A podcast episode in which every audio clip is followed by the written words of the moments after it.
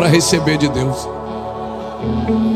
Tem uma unção gostosa aqui nesse lugar. Amém. E não se questione porque será que eu sou merecedor, será que eu não sou? Ninguém aqui é, nem eu. Eu talvez men menos que vocês ainda. Mas quando Deus quer derramar, Ele derrama. Ele é Deus, Ele pode fazer isso. Não é por causa que você é bom ou porque você é ruim, é porque Ele é bom. O pacto da graça não tem a ver com você, não tem a ver com o que você fez para Ele, tem a ver com o que Ele fez por você. Então hoje é um bom dia para ser salvo, para ser ministrado. Hoje é um bom dia para se arrepender. Uma unção dessa é um bom dia para você dizer: Deus, eu não sirvo. E Ele vai dizer: Eu sei, mas eu te amo. Servir a Deus não tem a ver com o que você é, tem a ver com o que Ele é na sua vida. Quando essa unção está presente, eu conheço ela, irmãos. Eu sei que tem uma unção aqui. Eu conheço esse cheirinho. Eu sei quando ele está perto. E por que, que tem dia que parece que ele está perto e tem dia que parece que ele está longe? Na realidade, não tem a ver com ele estar perto ou ele estar longe, tem a ver com nós queremos receber ou não queremos receber? Eu quero receber hoje, eu só quero receber. Essa semana, pastor Jackson, nós estávamos conversando, ele disse: Pastor, está tudo bem, estou te vendo tão quieto.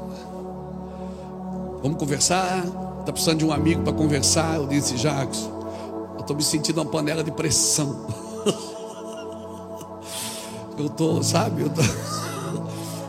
Deus mandou ficar quietinho, só conversando, um jejumzinho básico até a convenção, só buscando a Deus. É, quem me conhece sabe, eu não sou de ficar ficar usando momentos como esse para tentar espiritualizar a nossa humanidade. Até porque eu acho que unidade não, ela não subsiste sem a humanidade. Então a minha unidade com Deus sem a minha humanidade ela não, ela não serve. Porque a humanidade é isso, é a humana unidade. Eu preciso ser humano para poder entrar em Deus. Eu preciso ser gente. Às vezes eu quero espiritualizar demais e eu não consigo receber de Deus porque eu acho que Deus tem que fazer só depois que eu fizer. Não é você que move Deus, é Deus que move você. Então a, a sua unidade depende da sua humanidade. Porque unidade é isso, é a humana unidade. Humanidade é isso. É uma humana unidade com Ele. Então eu preciso ser gente com Deus. Eu não sou santinho. Eu não sou alguém que faz tudo certinho, arrumadinho, bonitinho, fala tudo bonitinho. Essa santidade não impressiona Deus. O que impressiona Deus é a sua sinceridade. Claro que à medida que Ele vai ministrando, você vai sendo ministrado por Ele. Então, cutuca alguém que está do seu lado e diga: não desista. Sabe o que eu tenho visto no mundo, irmãos? Tem muito mais desistentes no mundo do que derrotados. Tem muito mais gente que desiste do que gente que perde. E você não é um derrotado quando perde uma batalha. Você é derrotado quando você desiste de uma guerra. Porque às vezes, para ganhar a guerra, você precisa perder algumas batalhas. Então você precisa perder algumas batalhas, porque à medida que você vai perdendo algumas batalhas, você vai aprendendo a guerrear. Não desista. Cutuca alguém que está do seu lado. Se ele não, se ele não olhou para você, chuta ele, irmão. Sim, dá na canela, na cadeira dele. Sim, oi irmão, falando com você.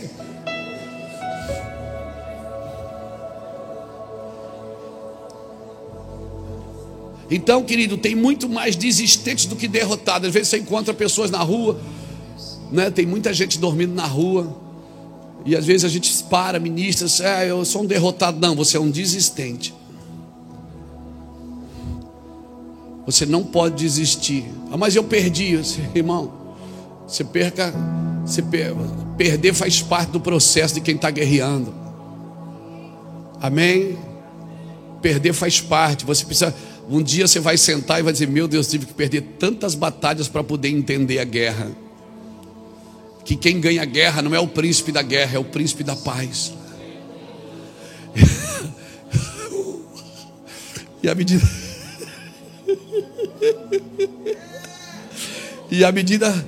E a Bíblia diz que quem vai vencer o diabo nos últimos tempos, nos últimos dias, que vai acabar com a raça dele, não é o, o, o Senhor dos exércitos, é o, em breve o Deus de paz esmagará a cabeça da serpente.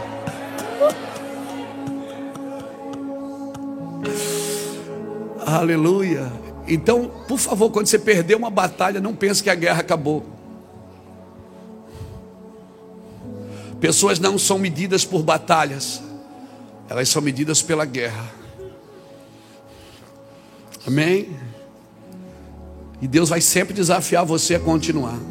Você não é um derrotado. Você pode ter desistido, mas você não perdeu. Amém? Agora nunca se esqueça que em todas as coisas nós somos mais do que vencedores. Olha que eu nem sou pregador motivacional. Eu gosto de fazer a gente pensar. Querido, aquele que jamais perdeu uma batalha e nem uma guerra, é esse que está do seu lado, te ensinando, amém? Amém? Então fica tranquilo. Quando os irmãos começaram a ministrar aqui hoje, eu disse: tem uma guerra que precisa ser vencida aqui nessa reunião, porque todo culto é uma guerra, amém? Todo culto é uma guerra. Um dia dá um problema aqui, outro dia dá um problema lá. Um dia é o som que não dá certo, outro dia é o negócio que não funciona. Um dia é o, o, o você está chegando, outro dia você não consegue chegar. Mas todas as coisas cooperam para o bem daqueles que amam a Deus e andam segundo o seu propósito. Então fica tranquilo, irmão. Você não é um derrotado. Tire essa mentalidade da sua cabeça. Você pode ter desistido, mas você não é um derrotado. Por isso que a igreja não precisa trabalhar para vencer, porque o fim dela é glorioso. Por isso que o evangelho não é para defender a igreja, é para salvar a humanidade. Não use o, o evangelho para defender seus próprios interesses, porque o evangelho não é usado para defender a igreja. Porque se o evangelho ele é usado para defender a igreja, crer-se que a igreja não tem um cabeça. E a igreja tem um cabeça que é Cristo e o final dela é glorioso. A igreja vai viver em glória com Cristo. Amém? Na eternidade você não vai só voar, você vai andar também, vai voar, vai andar. Amém? Louvado seja Deus. E sabe quem é que vai para a eternidade?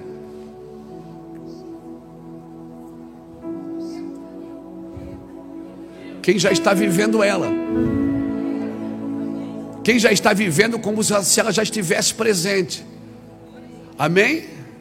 Porque onde estiver o teu tesouro, aí está o teu coração. Você vive aqui, mas seu coração não está mais.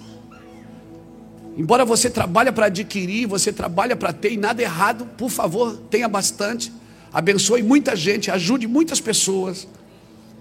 Mas quando você vive a eternidade aqui já, Jesus ensinou isso, gente. Não, mas um dia eu vou viver para sempre com Jesus. Eu pensava que você já vivia com Jesus. Mas eu vou entrar no reino dele. Mas ele não disse que você tem que entrar no reino dele. Ele disse: venha o teu reino, seja feita como é no céu. É agora, é já. Amém? É agora, você já pode começar a viver na eternidade.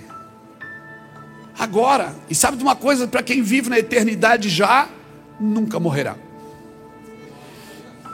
Mas eu fui no velório dele. Não estava mais ali.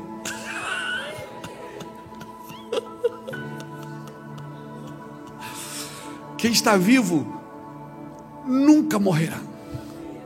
Eu vou repetir: quem está vivo nunca morrerá. Amém. Deus pode usar as suas perdas para te ensinar sobre vitórias. Por isso que não dá para ganhar sem perder. Não dá. Porque para começar a vida com Jesus, você tem que começar a perder. A primeira coisa que ele diz é que você tem que perder a sua vida.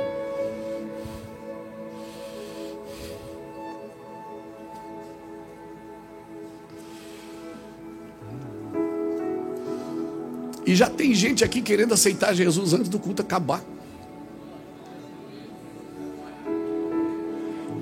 O culto nem acabou, você já quer levantar da cadeira e vir aqui na frente entregar sua vida para Cristo.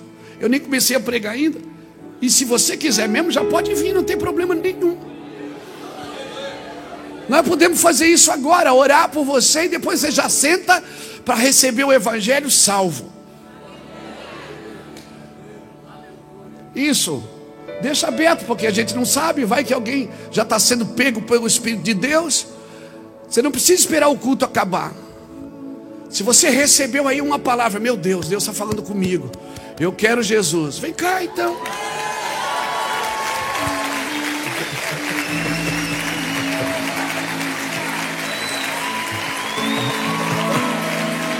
Celebra aí, igreja.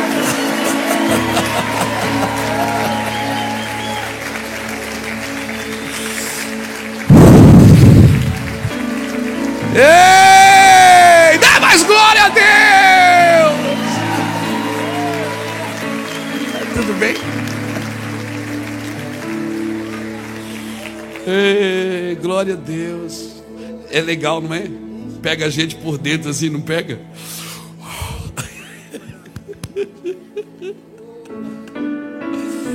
Você está vendo como a presença de Deus está num lugar por isso que Jesus entrava na casa de Zaqueu, Zaqueu dizia: Senhor, eu sou ladrão. Jesus nem pregou para o Zaqueu, foi só a presença dele na casa do Zaqueu. Zaqueu já foi dizendo: Senhor, eu sou ladrão. E o Senhor disse: Eu sei, tá tranquilo, mas eu quero devolver mais, quatro vezes mais. Jesus disse: Hoje a salvação entrou nesta casa. A presença de Jesus. Por isso você precisa da presença de Jesus. Não adianta você saber tudo da Bíblia se a presença de Jesus não está com você.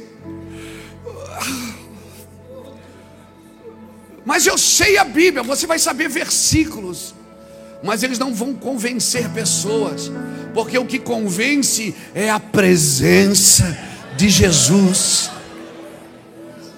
Por isso, trabalhe para que a presença dele venha para a sua vida, venha para a sua casa. Honre a Cristo com a vida. Construa um lugar na sua casa onde ele possa vir. E ele não vem porque o lugar é perfeito, ele vem quando o lugar é feito para ele. Sabe onde ele vai? Aonde ele é convidado.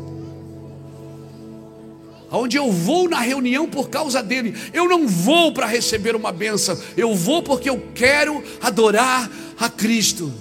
E quando nós cantamos, vim para adorar-te, vim para dizer-te que eu te amo, eu, eu vim dizer o que, que eu quero, eu vim dizer, os louvores hoje, Cris, eles adoraram Jesus.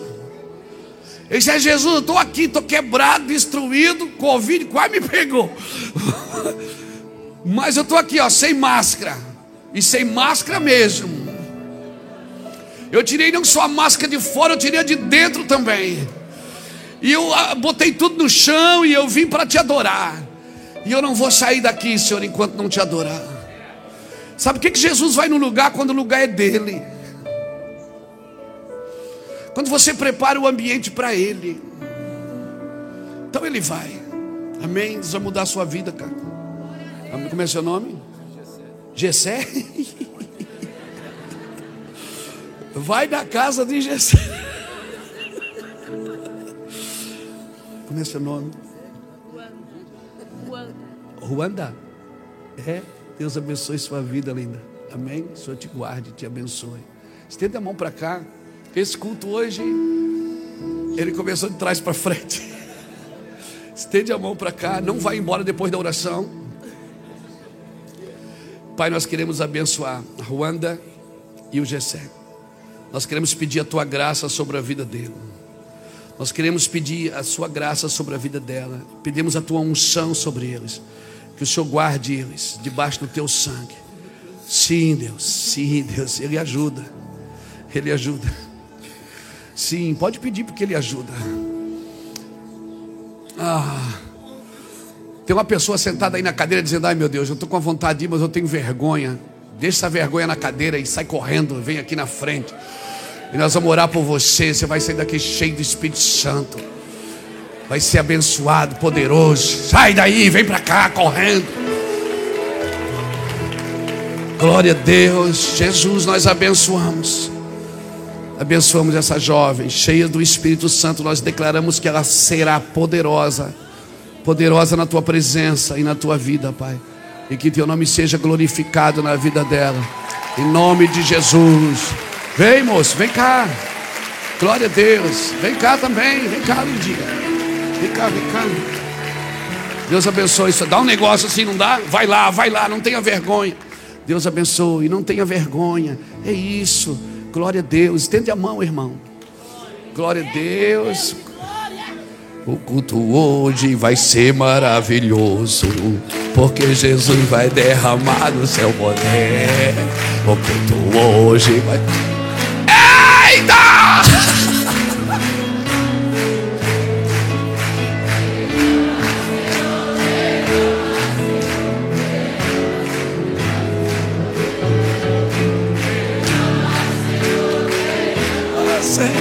Derrama sobre nós o teu poder. O culto hoje vai ser maravilhoso, porque Jesus vai derramar o seu poder. O culto hoje vai ser maravilhoso, porque Jesus vai derramar o seu poder.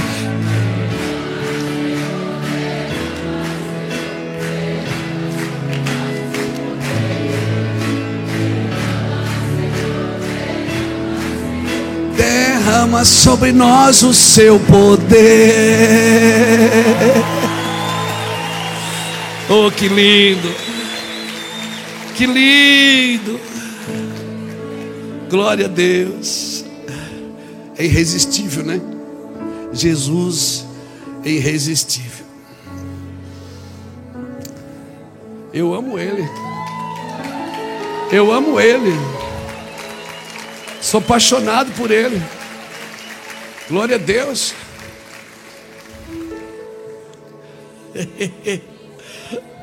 É nós, velho. Beleza, mano? É nós. Aleluia. Ele é lindo, não é, gente? Ele é simples ou não é? É tão simples que parece que não é verdade. Se chamar, ele vem. Se você adorá-lo, ele se manifesta. Se você resolver servi-lo, então. Ai, que amantorebia chorar.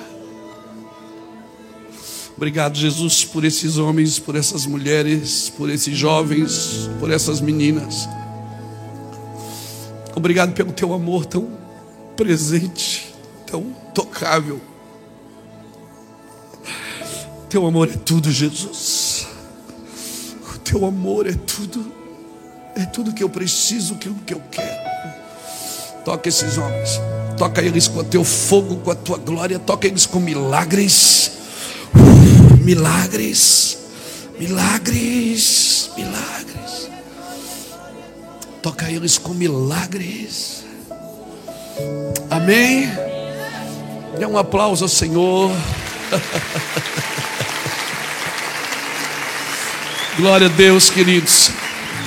O presente é no final. Deixa eles sentarem para ouvir o Evangelho.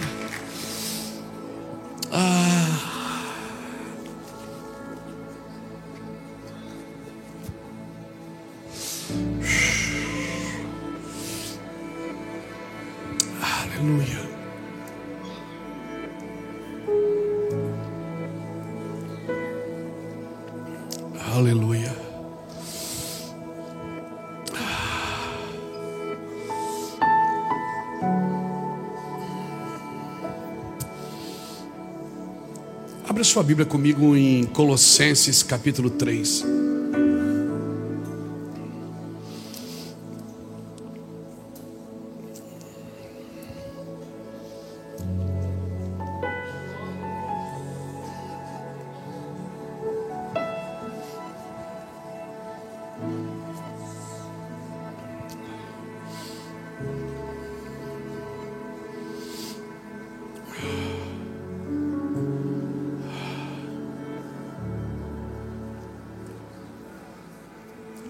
Colossenses capítulo 3 diz assim: Portanto, se foste ressuscitado, se fostes ressuscitados com Cristo, buscai as coisas que são de cima, onde Cristo está assentado à destra de Deus. Pensai nas coisas que são de cima e não nas que são da terra, pois morreste e na vossa vida está e a vossa vida está oculta com Cristo em Deus. Quando Cristo, que é a nossa vida, se manifestar, então também vós vos manifestareis com Ele em glória. Fazei, pois, morrer a vossa natureza terrena, a prostituição, a impureza, a paixão, a vil concupiscência e a avareza, que é a idolatria. Por essas coisas vem a ira de Deus sobre os filhos da desobediência ou seja, aqueles filhos que têm oposições obstinadas. Nelas também em outro tempo andastes, quando a vossa vida era dominada por elas. Agora, porém, despojai-vos também de tudo, da ira, da cólera, da malícia, da maledicência, das palavras torpes da vossa boca. Fecha a boca, irmão. Não fala bobeira. Não mintais uns aos outros, pois já vós despistes do velho homem, que com seus feitos e com seu, já se, se despiste dos velhos homens com seus feitos, e vos vestistes do novo, que se renova para o conhecimento segundo a imagem daquele que o criou. Aqui não há grego, nem judeu, circunciso ou incircunciso, bárbaro, cita, servo ou livre, mas Cristo é tudo em todos. Cristo é tudo em todos. Eu quero declarar, irmãos, nessa noite, debaixo dessa palavra, dessa unção que está aqui, que Deus vai colocar uma meta na sua rotina. Amém? Você não vai ser aquele cara, aquela mulher que só acorda de manhã vai dizer assim: ai, tudo de novo, amanhã é segunda-feira, o relógio desperta, ai meu Deus, mais uma semana. Trabalho, ai, aquele patrão chato, ai, aquele negócio, ai, aquilo, tudo de novo. Eu quero declarar que a rotina sem uma meta, ela fica chata mesmo, irmãos. Mas Deus tem uma meta para a sua rotina. Amém? Deus tem algo para você fazer em meio à sua rotina. Eu quero declarar isso. E você vai descobrir a sua meta em Deus. A sua meta é muito mais do que ganhar dinheiro, é muito mais do que ser conhecido, famoso. A sua meta tem muito mais a ver com o propósito de Deus para a sua vida, com a vontade de Deus para a sua vida. Amém? Pessoas voláteis, elas, elas vão abandonando as suas metas pelo caminho. Por quê? Porque vai tardando o resultado, e à medida que tarda o resultado, ela abandona a meta e ela fica só com a rotina. E a rotina, assim, então, ela se torna chata. Porque uma rotina sem metas, elas são chatas. E pessoas voláteis, elas vão fazendo isso. Quando demora o resultado, a Bíblia fala disso, né, em Provérbios, que a bênção que retarda faz adoecer o coração. Às vezes você está esperando uma coisa muitos anos e não acontece, não acontece, não acontece. Aí um dia vai lá e acontece, né, Eliel? E aí, aquele dia né, que acontece, a Bíblia fala disso em João 16, 20. O mundo se alegra e vocês vão ficar tristes mas a vossa tristeza se converterá em alegria, a vossa alegria ninguém poderá tirar. E ainda compara como uma mulher grávida, diz: a mulher, quando está grávida, ela sente fortes dores de parto, mas quando pega o bebê, já, não, já esquece da sua dor, e já até faz, algumas fazem até planos para ter outro filho, porque já esqueceu da dor. E a diferença de uma mulher grávida da igreja é porque a mulher grávida ela, ela gera com prazer e dá luz com dor. A igreja ela gera com dor, mas quando der a luz, ela vai dar luz com prazer. Amém, irmãos? Então é isso. Então não permita que a, que a luta roube a sua força, mas use essa luta para aumentar a sua força. Não permita, irmãos. Eu tenho visto assim, no, de uns dias para cá, talvez de uns meses, talvez de alguns meses para cá, eu tenho visto assim, muita gente desistindo do alvo, desistindo do foco, desistindo da sua meta. Tá fazendo as mesmas coisas, mas ficou, se tornou uma rotina chata. Sabe? Vai, você vai perdendo a vontade, vai perdendo o ímpeto de guerra. E quando uma pessoa perde o ímpeto de guerra, ela começa a colocar coisas ali, principalmente para preencher o seu dia. Quando Davi perdeu o ímpeto de guerra, ele ficou no palácio, não devia ter ficado. Então não perca o ímpeto de guerra, a guerra mantém você vivo. Tem coisas, amém? Tem coisas que precisam acontecer na sua vida para que você esteja vivo, fazendo o que Deus te chamou para fazer. São desafios que a gente tem, tenta se livrar deles, não é? A gente está sempre tentando se livrar de alguns desafios e, irmãos, eles, eu quero declarar que essas lutas que você está vivendo esse ano, elas vão acabar até final do ano. Porque ano que vem tem luta nova.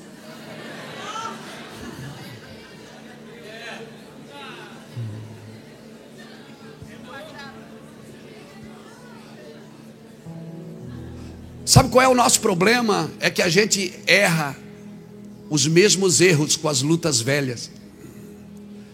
Declarar que você, você vai errar erro novo, amém? Mas para você errar erro novo, tem que ter luta nova. Irmão, não chama por misericórdia, não, filho. Você vai ter que, que piedade o quê? Deus não tem pena de você, não. Deus está desafiando você. E por que, que Ele te desafia? Porque Ele sabe quem você é. Foi Ele que te criou. E Ele soprou em você o seu espírito, Ele sabe quem você é. Então vou repetir: não permita que a luta roube a sua força, mas use a sua luta para aumentar a sua força. Amém? Esses dias eu estava reclamando. Eu disse: Deus, eu estou cansado. Vê se você se associa com o meu pensamento. Vê se você se identifica. Eu disse: Deus, eu estou cansado. Porque as pessoas, tem pessoas que só me procuram quando elas estão precisando. E Deus disse: Você está cansado disso? Eu digo: Estou.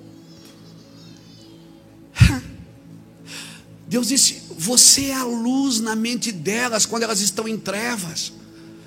Você é a primeira pessoa que elas pensam. Pô, vou lá pedir porque o pastor pode poder orar, vai poder me ajudar. Então você está triste porque elas só procuram você quando estão precisando. Você deveria estar alegre, porque você tem sido luz para algumas pessoas. Eu digo, é verdade, Deus. É, Jesus, ajuda teu servo. Quem aqui já reclamou? Tem gente que pensa que Deus tem pena da gente. Deus não tem pena, mas as pessoas me usam. As pessoas só me procuram quando precisam e graças a Deus, porque quando elas estão precisando, você vem, você é luz na mente delas. E quando você elas tem, elas podem conversar com você ou receber algo seu, elas podem receber luz nas trevas que elas estão vivendo naqueles dias, e você era para estar alegre por isso, e não reclamando por isso, porque à medida que você vai servindo a mesa, a sua mesa vai aumentando. Sabe que no tempo medieval os reis eram conhecidos pelo o amor dos reis era conhecido pelo tamanho da sua mesa, não era pelo tamanho da sua espada não era pelo tamanho da sua inteligência, não era pelo tamanho da expertise que ele tinha na guerra, mas pelo por quantas pessoas comiam na sua mesa. Davi tinha um homem segundo o coração de Deus, não é porque ele era bom, é porque quando ele ganhava uma batalha, ele repartia os despojos.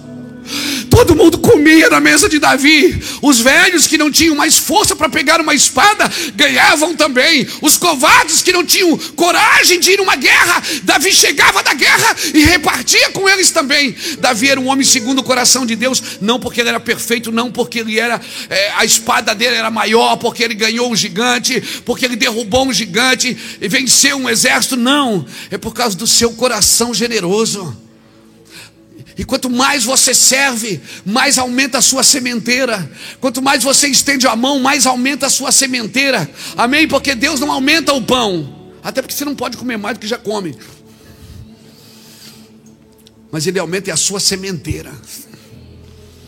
Um homem e uma mulher de Deus. Quanto mais eles são generosos com as pessoas, mais Deus vai abençoá-los. E eu quero declarar essa unção, esse batismo de generosidade para nossa geração, amém? Amém, irmãos? Amém?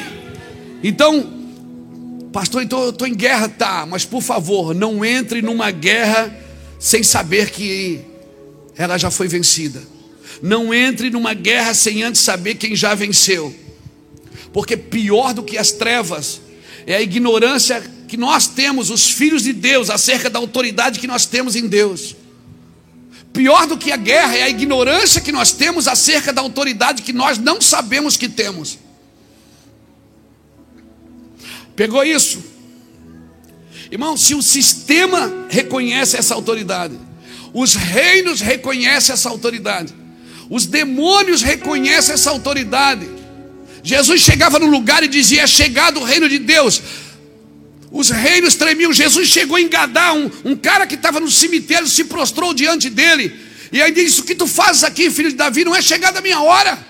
O que você está fazendo aqui? Então, os reinos da terra reconhecem essa autoridade, mas a nossa ignorância acerca desta autoridade é o pior avanço da igreja, é o pior avanço do cristianismo, é o pior avanço da obra de Deus porque nós não sabemos o que somos, o que temos. Por isso que a gente fala tanto de autoridade. Não toque numa autoridade e achar que tudo vai continuar como está. Não toque em ninguém. Não toque. O carcereiro, ele achou que ele tinha autoridade sobre Paulo. Ele não tinha. Era Paulo que tinha autoridade sobre ele. O rei Agripa achou que ele tinha autoridade sobre Paulo, porque ele estava no trono e Paulo estava algemado na frente dele. Mas quem tinha autoridade sobre o rei Agripa era Paulo, não era o rei Agripa que tinha autoridade sobre Paulo. Pilatos achou que tinha autoridade sobre Jesus, porque ele disse: Eu tenho autoridade para te soltar ou para te prender. Jesus, Jesus refutou e disse: Não, você só tem autoridade porque meu pai te deu. Porque nenhuma autoridade, se meu pai, eu só estou sendo preso aqui, sendo agredido, sendo ofendido, porque meu pai quer. Mas por que, que ele quer? Porque meu pai está usando isso para me aperfeiçoar em amor. Só um aleluia. A gente diz que ama, mas a gente tem dificuldade de ser aperfeiçoado em amor. Amém, irmãos? Deus Deus é Deus, irmãos, e as coisas não vão mudar assim. Não vão mudar. A igreja, ela, ela, ela tem um trabalho na terra. Por mais que eu queira, eu não posso transformar o verão em inverno, nem o inverno em verão. Eu posso? Não posso, porque são estações. Por isso as estações elas precisam ser identificadas e não transformadas. O problema é que às vezes a igreja quer transformar as, as estações. A igreja não tem que transformar as estações. A igreja tem que vestir a roupa que a estação está vivendo. Não, mas eu vou orar, Deus vai mudar a estação. Deus não quer mudar a estação, Ele já determinou que a estação, elas são quatro e, e, e, a gente tem que viver. Então, mas você viu a guerra na Ucrânia agora? Você viu a Rússia? Você viu a, a peste, a pandemia? Você viu as pessoas? A igreja já viveu isso. A igreja viveu nas guerras mundiais. A igreja viveu no meio da fome, no meio da peste, no meio do descaso. E ela chegou até aqui. O que eu preciso fazer é estudar como a igreja se comportou naqueles dias, para que ela permanecesse viva até hoje.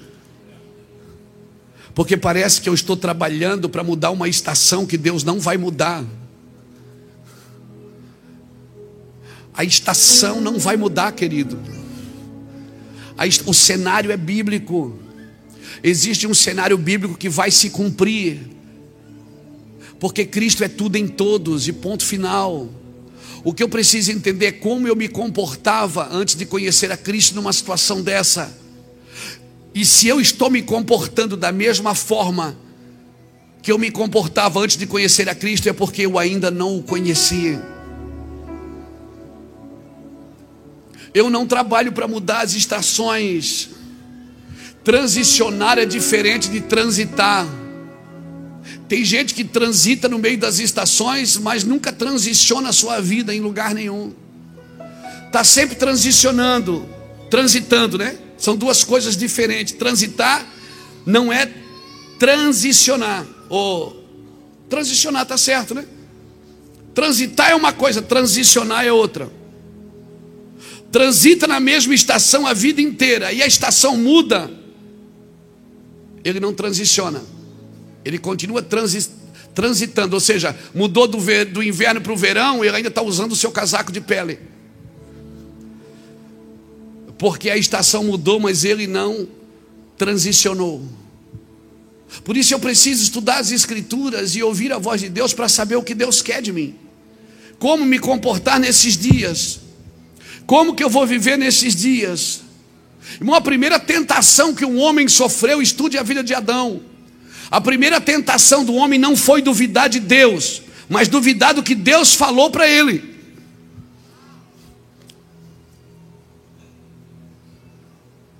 Irmãos, o diabo não precisa que você desacredite de Deus. O diabo não trabalha para você desacreditar de Deus, mas que você apenas desacredite do que Deus, do que você é para Deus e do que Deus falou para você. Por isso que o diabo perguntou para Eva: o que Deus disse?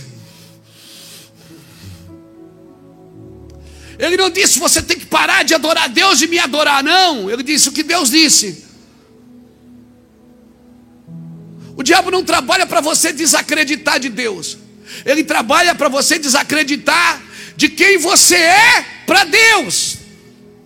E eu vou repetir: no pacto da graça, Deus não fez aliança com o homem, não, não, ele fez com Jesus. E é por causa de Jesus que o homem é beneficiado. Deus fez aliança com Jesus. Porque você não é salvo pelo que você faz, mas pelo que Jesus fez.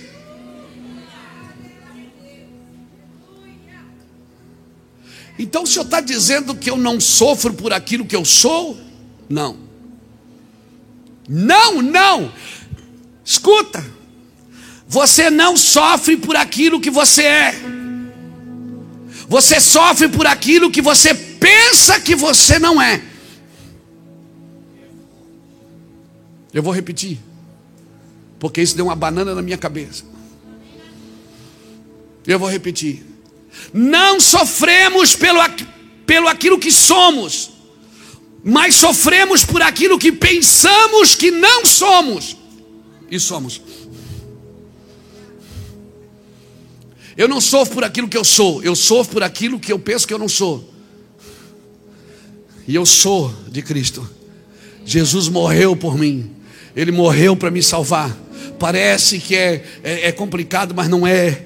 Eu não sofro por aquilo que eu sou, eu sofro por aquilo que eu penso que eu não sou, porque eu sou de Cristo, Deus me salvou, e eu continuo pensando que eu sou salvo pela minha obra. E se não bastasse isso, tem um monte de crente ao meu redor dizendo que eu tenho que fazer isso, que eu tenho que fazer aquilo, que eu tenho que fazer. Ah, cala a boca! Vai procurar ouvir o que Jesus fez por você. Vai ouvir o coração de Jesus acerca de você. Vai ver o que ele fez.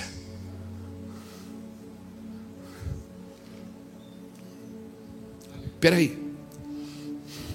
Deixa eu falar devagar para não, dar BO. Nós não devemos ser além daquilo que Deus quer que sejamos. Nós não devemos ser além, mas não podemos ser aquém daquilo que Deus quer que sejamos. Eu não posso ir além daquilo que Deus quer que eu seja, mas eu não posso ser aquém daquilo que Deus disse que eu sou. E se meu pai falou que eu sou, eu eu eu sou. Mas eu olho no espelho e eu vejo que eu não sou. Mas meu pai disse que eu sou. Hum? Nós temos um instituto de futebol. Meu, meus filhos, meu filho joga lá, mais alguns amiguinhos. Quando acaba o jogo, esse dia o treinador dele me chamou a atenção e disse: Ô pastor, ele não está aqui não, não, jura? Você não está aqui não, né? Não, tomara que não. Ele disse assim: Pastor, o senhor, o senhor lá fora fica, o senhor atrapalha Samuel. É. É, é que o senhor entende de Bíblia. Eu disse, mas você viu que ele pegou a bola e não correu? Eu disse, eu pedi para ele não correr. Ele está jogando para mim hoje. Eu armei o time para jogar do jeito que eu tinha escalado, então ele jogou do meu jeito. Ah, é? Quase que eu citei um versículo bíblico, né?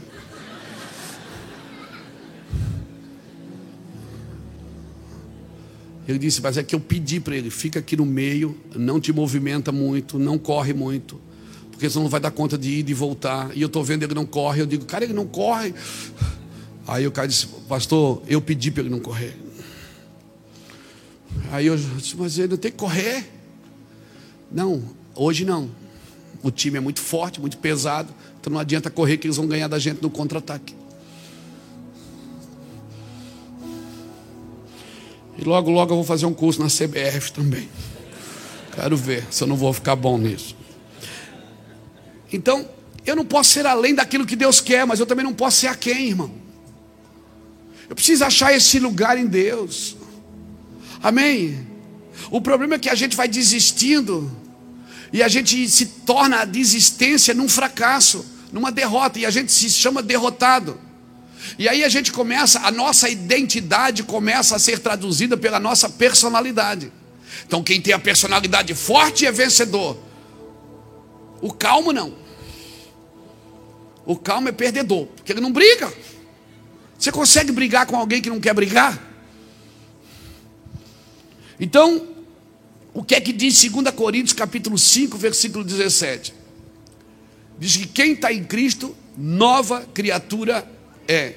As coisas velhas se passaram e tudo se fez novo. Bota aqui para mim, 2 Coríntios. Bota ali, gente. Bota aqui no, telão, 2 Coríntios 5,17. Deixa aqui. Portanto, se alguém está em Cristo, é nova criação. As coisas antigas já se passaram e eis que as coisas se fizeram nova. Agora, essa nova aqui é nova sem precedente é, é, não é nova a partir do que você era, mas é a partir de Cristo. Ou seja, eu era viciado em droga agora eu sou pastor. O novo aqui não é a partir de você, é a partir do que Cristo fez. Não é a partir do que você agora, Deus fez a minha vida transformada, né? Eu era um bêbado e vivia drogado, mas encontrei Jesus, encontrei. Não. Não é a partir de você, é a partir dele. Nova aqui é kainos, que quer dizer recentemente feito, nunca usado, não surrado, um novo tipo, sem precedente, novo, recente, incomum, desconhecido.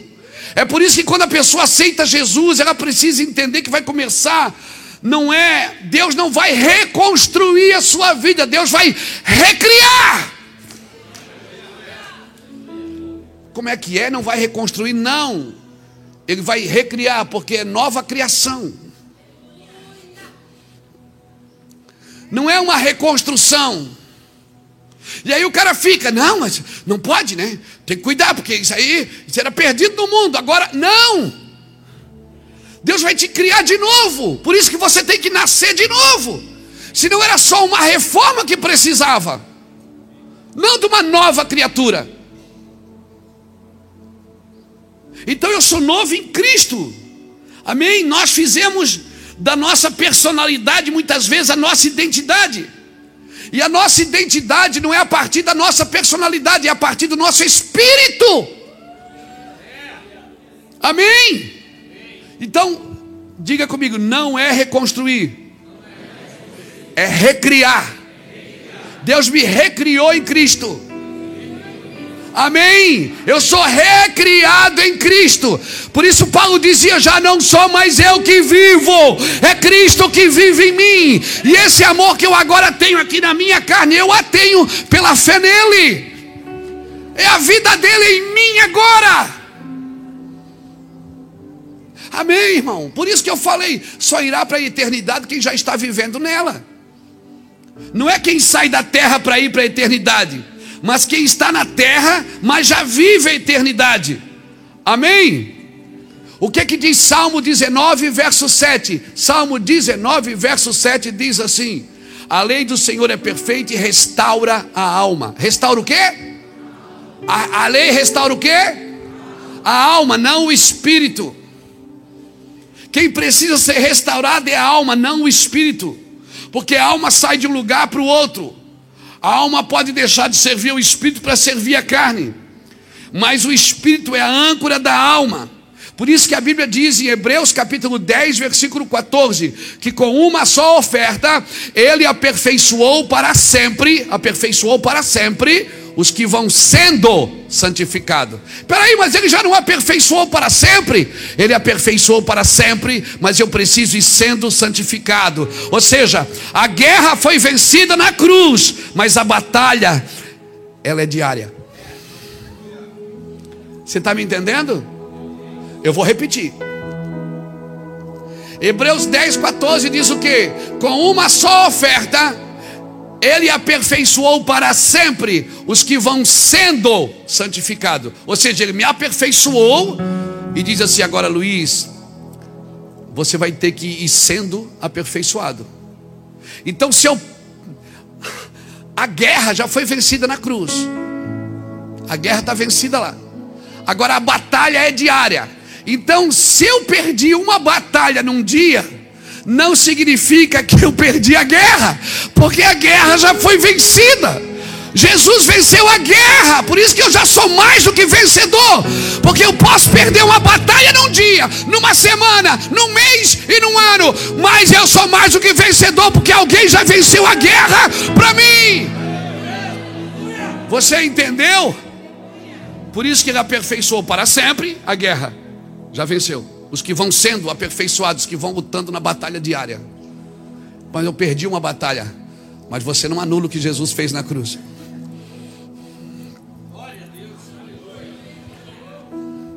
Não precisa levantar a mão. Mas quem essa semana pensa assim, cara, essa semana eu foi trash, eu perdi a batalha. Você perdeu a batalha, mas não a guerra, porque a guerra você não luta. A guerra quem venceu foi ele. A minha batalha é diária. Então, aí, cê, aí tem algumas coisas da Bíblia que você fica lendo e fica pensando, meu Deus. Chega lá em Êxodo, Deus diz para Moisés assim, Jackson: Tira a sandália dos teus pés, porque o lugar que tu estás é santo. Aí o, o filho sai do curral do porco, volta para casa, o pai diz: põe uma sandália no pé dele. Tira a sandália, bota a sandália, tira casaco, bota casaco. É para tirar a sandália ou para botar a sandália? No Velho Testamento, o que era santo era o lugar, por isso que você tinha que tirar para entrar. No Novo, agora, quem é santo não é mais o lugar, é você. Então agora você tem que botar a sandália para viver com ela. Porque no Velho Testamento, a sandália, o lugar era santo. Então, oh, lugar santo. Tinha toda a reverência do lugar. Mas aqui, santo é você, não é mais o lugar. Quando que alguém está no seu lado santo é você. Você é o santinho de Deus. é. Mas pastor tem essa cara de ser vergonha. Como é que eu sou santo? Mas você é santinho de Deus, porque Ele santificou você, Ele venceu a guerra para você. E agora, o que, é que eu vou fazer? Você vai batalhar para não ter mais essa cara de sem vergonha.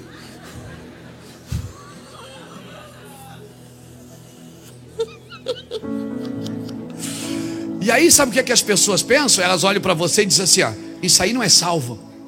Olha a cara dele, olha a roupa dele, olha a vida dele. Porque elas estão te julgando pela batalha e não pela guerra que foi vencida na cruz. Por isso, quando eu digo, você já leu e já viu vídeos nossos antigos e eu dizendo, eu não desisto de ninguém. Mas eu também não desisto de ninguém que não desiste de si mesmo. Porque se você desistir de si mesmo, nem Deus pode te ajudar. Ele diz assim: ah, Vinde vós que estáis o quê?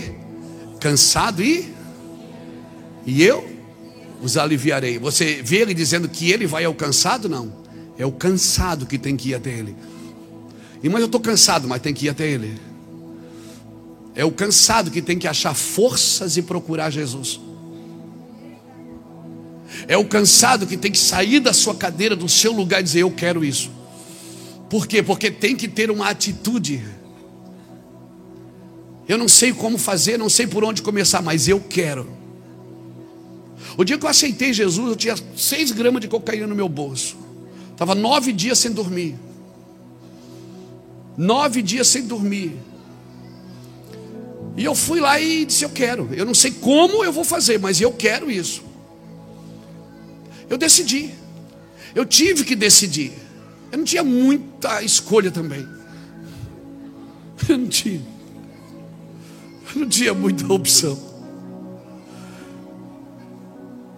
Não espere ficar sem opções.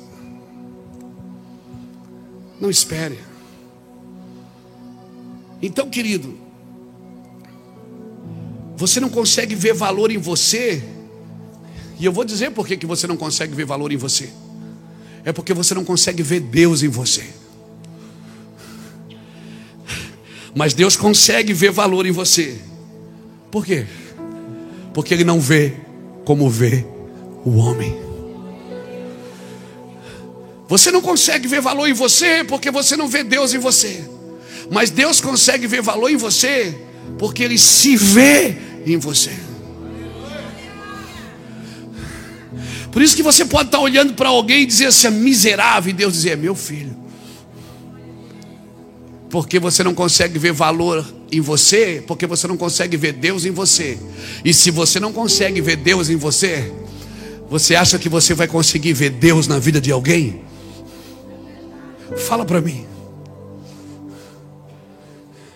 Se você não consegue ver Deus na sua vida, você se sente um derrotado, um mal acabado, um largado, um decepcionado, um frustrado. Você não consegue ver Deus em você. Como é que você vai ver Deus nos outros, irmãos? Por isso que a sua boca é maldizente. Por isso que você julga os outros, e quando você julga, você julga a partir de você. Porque quando você ama, você também ama a partir de você. Porque eu tenho que amar o meu próximo como? A mim mesmo. Esse é o primeiro nível.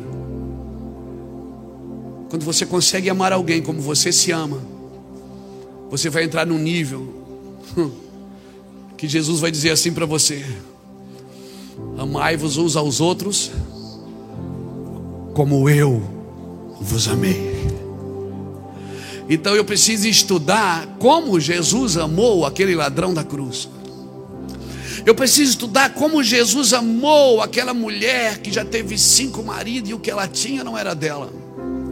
Eu preciso analisar como Jesus amou aquele leproso.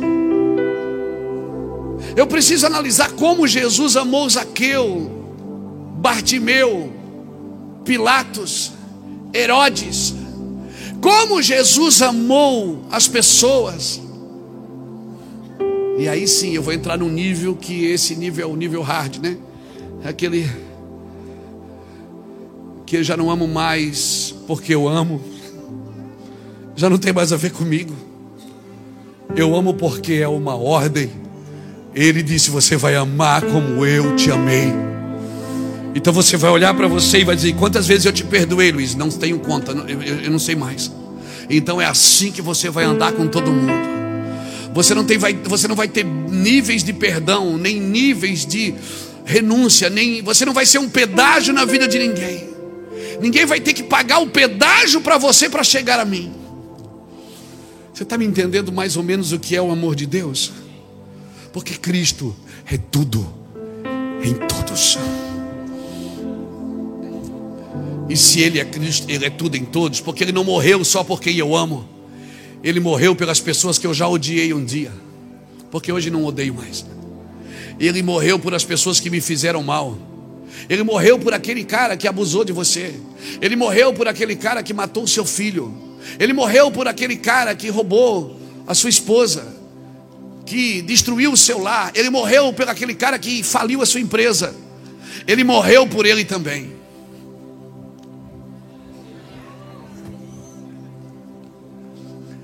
E quando nós chegamos nesse lugar, uau! Aí eu posso dizer assim: já não sou mais eu que vivo, é Cristo que vive em mim. Eu vivo pela fé no Filho de Deus. Então, por favor, olhe para você e veja o valor de Deus em você, como Deus te vê. Quando você diz eu não presto para nada, eu não sirvo para nada, é porque você não consegue ver Deus em você. Me diga então, você que sabe tudo, você já viu Deus criando alguma coisa que não sirva para nada?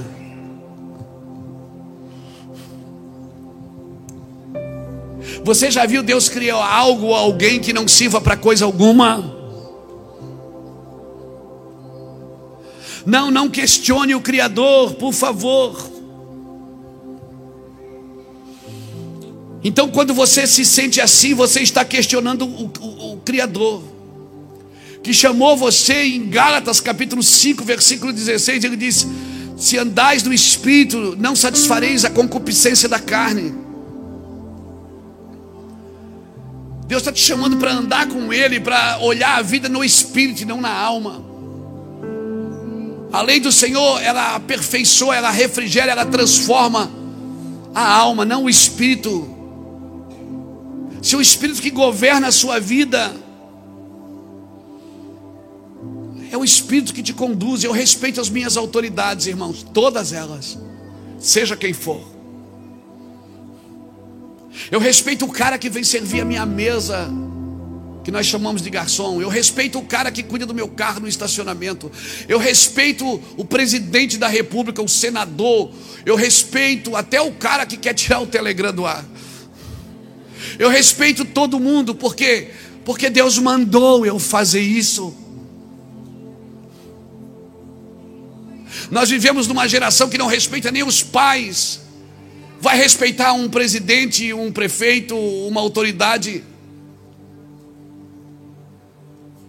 Agora aprenda uma coisa: essas autoridades eu respeito, mas elas não são meu fabricante. Pastor, mas eu estou mal, cara. Não, você está bem.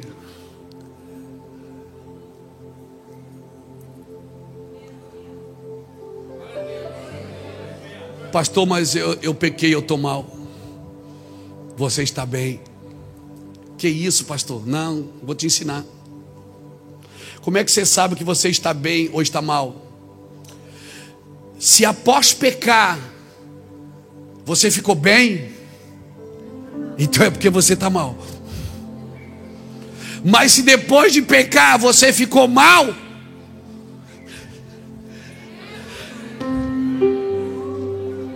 é porque você está bem. Deus está te libertando, Deus está te salvando. Amém? Significa que o Espírito Santo ainda não desistiu de você. Ele ainda está tentando te restaurar, te recuperar, porque a guerra já foi vencida na cruz. Você não sabe batalhar, mas o Espírito de Deus te ensinará a batalhar e vencer essa batalha.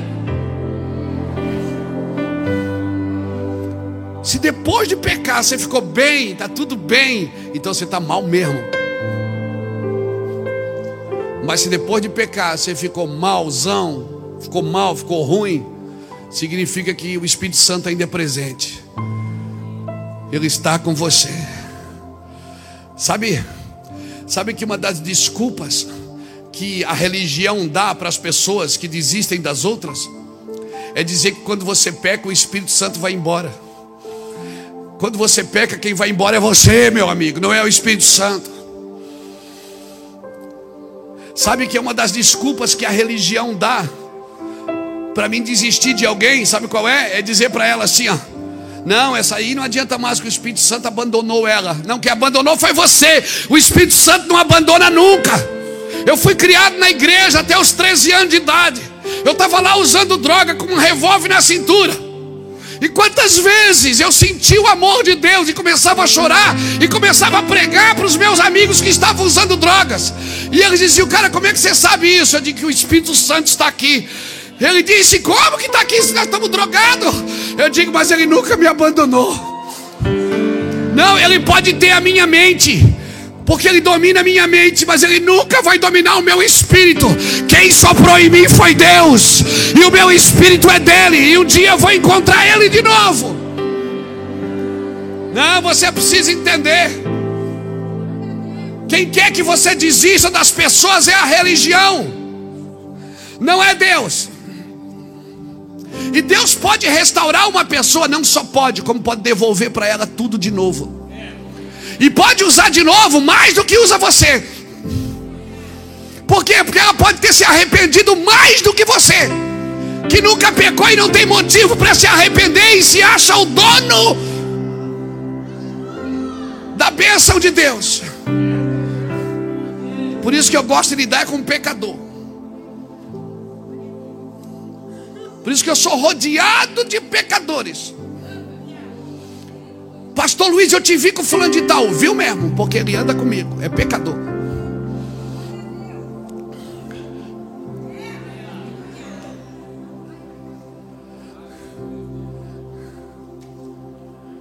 Você está me entendendo, querido?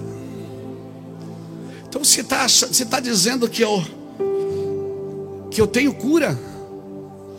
Tem jeito para você, sim.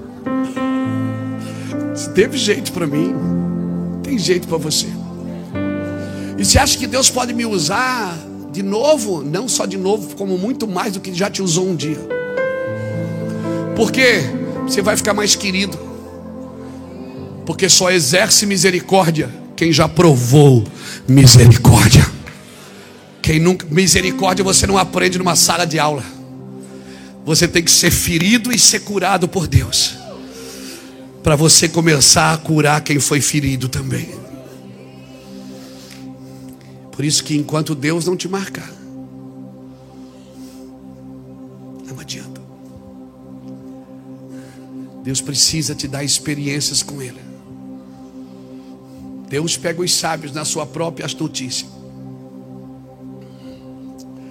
Eu nunca vi ninguém ser radical com o outro que não tivesse escondendo seus pecados. Te peguei. Mas um dia eles aparecerão também. E Oxalá tenha homens de misericórdia perto da gente, mulheres de misericórdia perto de você para te ajudar, porque esse é o amor de Deus. Eu não conheço o outro. E quem sou eu para colocar limites? Se Deus diz que Saul é enganoso e Davi é verdadeiro, quem sou eu para dizer que é o contrário?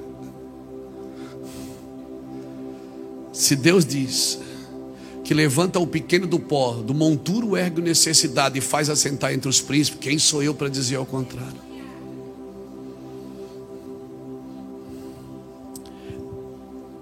O Espírito Santo não desiste. Então, eu tenho alguns minutinhos. Eu gosto de pensar no versículo 9 aqui de Colossenses, capítulo 3, que diz assim: ó, Não mintais uns aos outros, pois já vos despiste do velho homem com os seus feitos. Não mintais uns aos outros. Quando você lê isso aqui, você pensa o quê? Uma conversa mentirosa. Então eu estava conversando com o irmão e eu contei uma mentirinha para ele. Não, não é isso que o texto está dizendo. Não minta seu irmão. O que Paulo está dizendo aqui é sobre, não é sobre conversas mentirosas. É algo muito mais profundo. É dizer que algo é a vontade de Deus, quando isso não é a vontade de Deus. Deus está dizendo o seguinte: não minta para o teu irmão. Não diga uma coisa para ele que essa é a minha vontade, se essa não é a minha vontade. Amém. Mentira ao irmão é quando eu vejo meu irmão segundo a carne, e aí eu profetizo para ele segundo a carne. Aí eu adoro e prego segundo a carne. Porque tem gente, irmão, que não fala só mentira. Tem gente que são uma mentira. Não é só a sua palavra que é mentirosa, a sua vida é de mentira. Sua vida não está firmada no Senhor. Eu conheço pessoas que, se tirar a câmera, tirar o microfone, tirar o púlpito, não sobra mais nada. E você deve conhecer alguns também no seu ramo. Não é isso que nos promove, irmãos. O que impede o velho homem de se manifestar? Está aqui o versículo 10.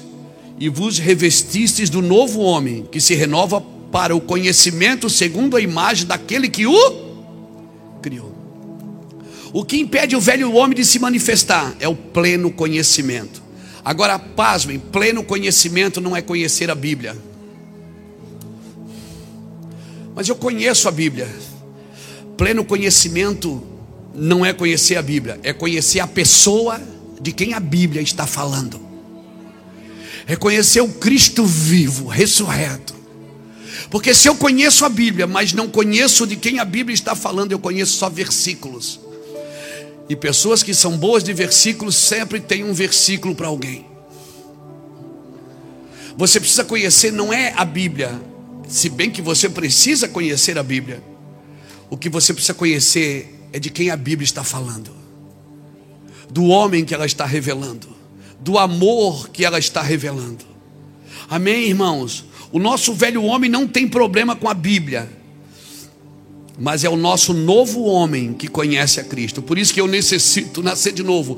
Por isso que o Senhor falou para Nicodemos: você conhece a Torá, você conhece as escrituras, mas você precisa nascer de novo. Para quê? Para você conhecer de quem a Torá está falando. Porque se você não conhecer de quem a Torá está falando, você só vai ter regras, preceitos e preceitos e regras e preceitos.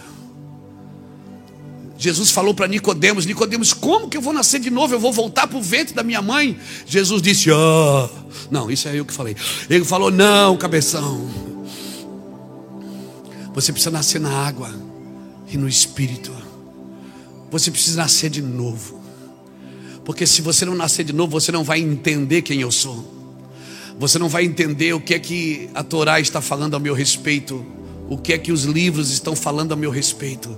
Você conhece as escrituras. Nicodemos entrou em parafuso, irmão. Por quê? Porque Jesus diz: "Você que é mestre da lei, não sabe dessas coisas?"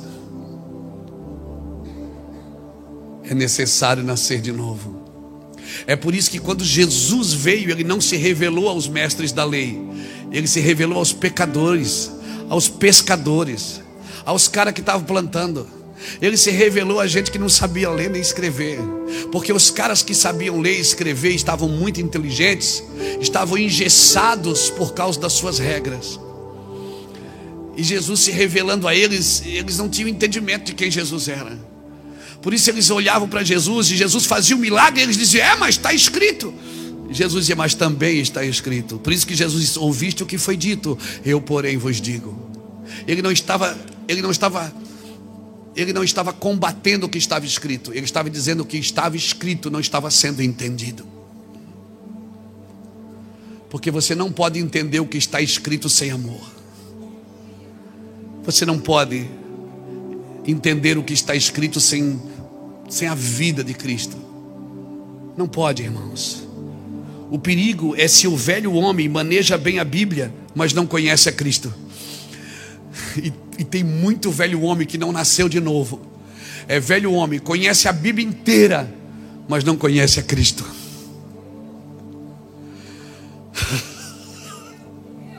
E eu vou falar o que Paulo disse. Em Filipenses capítulo 3, versículo 9, 8 em diante, ele diz assim: ah, Se eu pudesse me gloriar, eu me gloria disso. Mas eu considerei refúgio para que eu pudesse conhecer a Cristo. E eu ainda desejo conhecê-lo. Eu desejo conhecer o poder da sua ressurreição. Eu desejo conhecer o seu labor, o seu sofrimento. Eu desejo conhecer a sua dificuldade. Eu desejo conhecer a dor do seu sofrimento e o poder da sua ressurreição. Paulo estava dizendo, Paulo, ele aprendeu aos pés de Gamaliel. A gripa falou para ele: Você aprendeu aos pés de Gamaliel, cara, por que, que você está aí algemado? Você disse que quer ir para Roma, eu quero te soltar e você quer ir para Roma. Ele disse: Deus falou comigo que eu vou morrer em Roma. Mas eu quero te soltar. Ele disse: Não, mas você é meu prisioneiro. Ele disse: Não, eu sou prisioneiro de Cristo. Eu não sou seu prisioneiro. Se eu fosse, você podia me soltar. Eu não estou preso a você. Eu estou preso a Cristo. Por isso, quando ele sabia que ele ia morrer, ele, ele falou: Eu combati o bom combate. Eu acabei a carreira e eu guardei a fé. A coroa da justiça está preparada para mim. Paulo aprendeu aos pés de Gamaliel. E ele disse: Aquilo que era, que era minha honra, que era minha glória, eu considero como refúgio, para que eu pudesse alcançar a Cristo. Por isso, irmãos, eu oro para que todos os nossos discipulados, todas as nossas escolas, todos os nossos cursos, eles sejam encharcados do Espírito Santo, encharcados de lágrimas, de alegria, de celebração. Que a gente tenha, sim, pastor Ney, muita comida, que a gente tenha muita alegria, que a gente esbanje, Beto, celebrações que a gente fale do amor de Deus e que se precisar parar, fechar a apostila, fechar o livro, fechar a Bíblia, para dar um cheirinho, nós vamos fazer. Porque eu não quero conhecer as Escrituras sem conhecer de quem ela está falando. Amém. O que é Cristo para mim? É meu Salvador? É meu libertador? É meu provedor? Jesus é meu provedor, Jesus é meu libertador, Jesus é meu salvador. Isto não é pleno conhecimento. Pleno conhecimento é o que está no versículo 11 de Colossenses 3. É eu saber que Cristo é todo em todos. Cristo é tudo e está em todos. Sabe o que é pleno conhecimento? É tudo em todos. É tudo em todos. Você que acha que o Espírito Santo foi embora, ele não foi. Você pecou nessa, miserável. E você acha que agora o Espírito Santo foi embora. Não, você diz assim, é, não tem mais jeito para mim, eu estou pecado, eu sou pecador. Sabe por quê? Porque a sua vida cristã não estava firmada em Cristo, estava firmada nas suas boas ações. E aí quando você viu que não fez uma boa ação, você agora não se sente humilde o suficiente para voltar. Sabe por quê? Porque você acha que o seu bom comportamento é que mantinha você espiritual. E sabe como se chama isso? Orgulho. Eu te digo, você nunca foi de Cristo. Porque se você é de Cristo, a sua vida está firmada nele, não nas suas boas ações. Mas hoje, pastor, e se eu fizer uma má ação, uma ação ruim, você vai, você vai se consertar. Ele disse: ah, não faça mais as coisas do velho homem, faça as coisas do novo homem. Se livre da ira, da cólera, da maledicência, se livre dessas coisas. Você não é mais aquele velho homem, você é esse novo homem agora. Mas eu servi a Cristo tão bem Sabe por quê, pastor Ulisses? Que eu fazia tudo certinho. Eu ia na igreja três vezes por semana. Eu tinha um PG na minha casa. Eu fazia o curso com o pastor Beto. Eu fui batizado. Eu dou o dízimo. Não falha um mês eu dou o dízimo. Eu faço tudo certo. Aí eu fui lá e pisei na bola. Uau. Aí eu venho, vou para a igreja assim, ó. E foi, irmão? Tô mal. Sabe por quê? Porque você tinha orgulho de servir a Cristo a partir de você, não a partir dele. E agora Jesus derrubou todos os seus castelinhos de areia, pegou o balão, o, o alfinetezinho, fez assim no seu balãozinho. Aí Deus agora está olhando para você e diz assim: vamos começar de novo? Nós dois, só nós dois. Vamos fazer de novo, nós dois. Mas agora do meu jeito, não é mais as suas boas ações. Não fica mostrando para os outros as suas boas ações para eles achar que você é crente. Eu sei quem você é.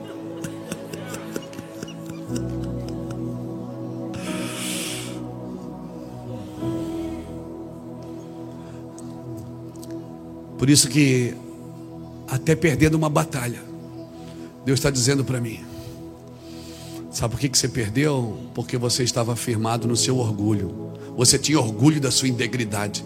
Tem gente que tem orgulho da sua integridade. Vai cair. Porque eu estou amaldiçoando? Não, Deus me livre, amaldiçoar meus irmãos.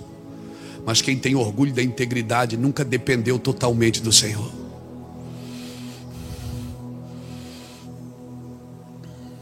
Depois você estuda o livro de Jó e me fala. Ou então leia esse livrinho, é, O Amor. Tá, já está pronto? Não, né? Jesus, meu primeiro amor, que a gente está escrevendo. Vai acabar com a tua vida. Por favor, não firme a sua vida cristã no seu orgulho. Pleno conhecimento é saber, Fábio, que nada está fora dele. Porque dele, por ele e para ele são todas as coisas. Pleno conhecimento não é conhecer de Gênesis Apocalipse, versículo por versículo. Pleno conhecimento é que não existe nada fora da vida dele.